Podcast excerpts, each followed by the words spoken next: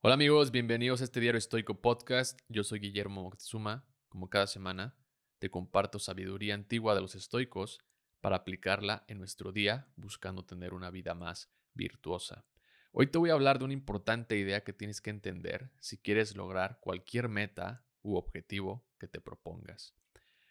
Cuando te propones o empiezas algo, un proyecto, una dieta, ir al gym, dejar de tomar, dejar de fumar, normalmente empiezas con un pico de motivación. Tal vez algo te lo disparó, un video, un libro, una historia, o incluso tu mismo deseo de lograr o tener eso que estás pensando.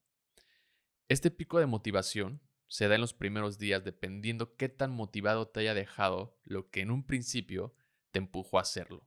Después este pico se va cayendo y viene el autosabotaje, vienen las excusas y por último el abandono o el mañana empiezo otra vez. Yo no soy mucho de la idea de que tienes que escuchar a tu cuerpo, porque tu cuerpo obviamente te va a decir que pares en cuanto pases los límites de tu zona segura. Si nunca has corrido, por ejemplo, más de 10 kilómetros, en cuanto pases ese límite, comenzarás a cuestionarte si el dolor te puede afectar. Sientes que ya no respiras bien, que tus piernas ya no pueden, le pondrás más atención al dolor y poco a poco te vas a convencer que lo mejor es parar. Al otro día ya no corres porque estás todo dolorido.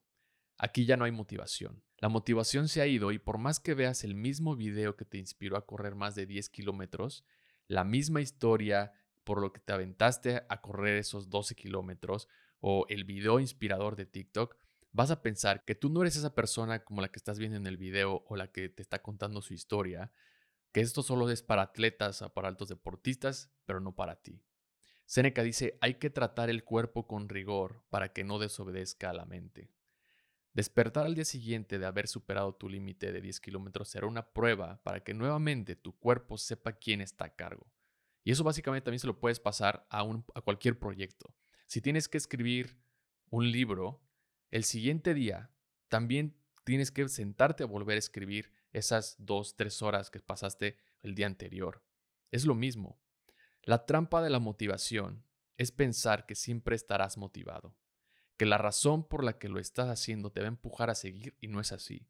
Tienes que entender que a veces no habrá nada de motivación, pero es aquí donde está el verdadero juego. Es aquí donde tu músculo del autocontrol empieza a desarrollarse. Joko Welling en su libro Discipline Equals Freedom cuestiona de dónde viene la disciplina. Dice que la disciplina viene de adentro, es una fuerza interna. Una disciplina externa, como la que te da un instructor o un gurú de autoayuda, no es disciplina real porque no puede sostenerse por sí sola. No sobrevivirá, porque lo que necesitas es autodisciplina. Autodisciplina. Si no crees que eres autodisciplinado, es porque todavía no has decidido ser disciplinado. Es porque no lo has logrado. Es porque no has creado ese ambiente todavía. Es porque no te has convertido en eso. Tienes que hacer el compromiso y ese compromiso significa que te vas a presentar tengas o no tengas motivación. Ese compromiso significa que no puedes romper la cadena. Conviértete en la disciplina, dice Yoko, y acepta su poder frío e implacable. Te hará más fuerte, más inteligente, más saludable, pero sobre todo te hará libre.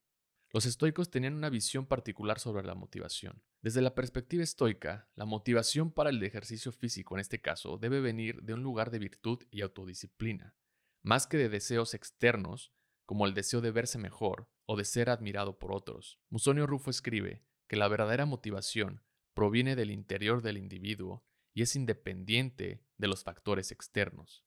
De hecho, desconfiaban los estoicos de la motivación basada en factores externos, como el deseo de fama, riqueza o poder, ya que estos motivos son inciertos o efímeros y pueden llevar incluso a la persona a actuar de manera egoísta y deshonesta. En el caso del ejercicio físico, dicen los estoicos, la motivación debe provenir de un compromiso interno y de mejorar y crecer como persona. Debe ser visto como una forma de cultivar la fortaleza interior y la autodisciplina. Y por eso, como la motivación viene desde nuestro interior, es por eso que a veces no la vas a encontrar.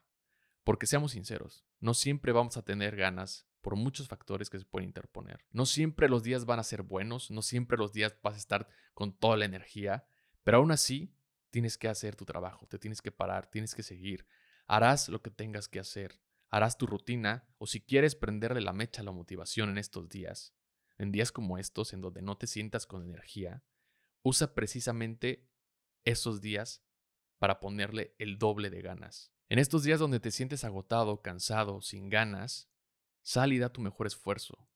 El sentimiento de victoria contigo mismo es mayor cuando terminas, porque has derrotado a la resistencia, como le llama Steven Pressfield.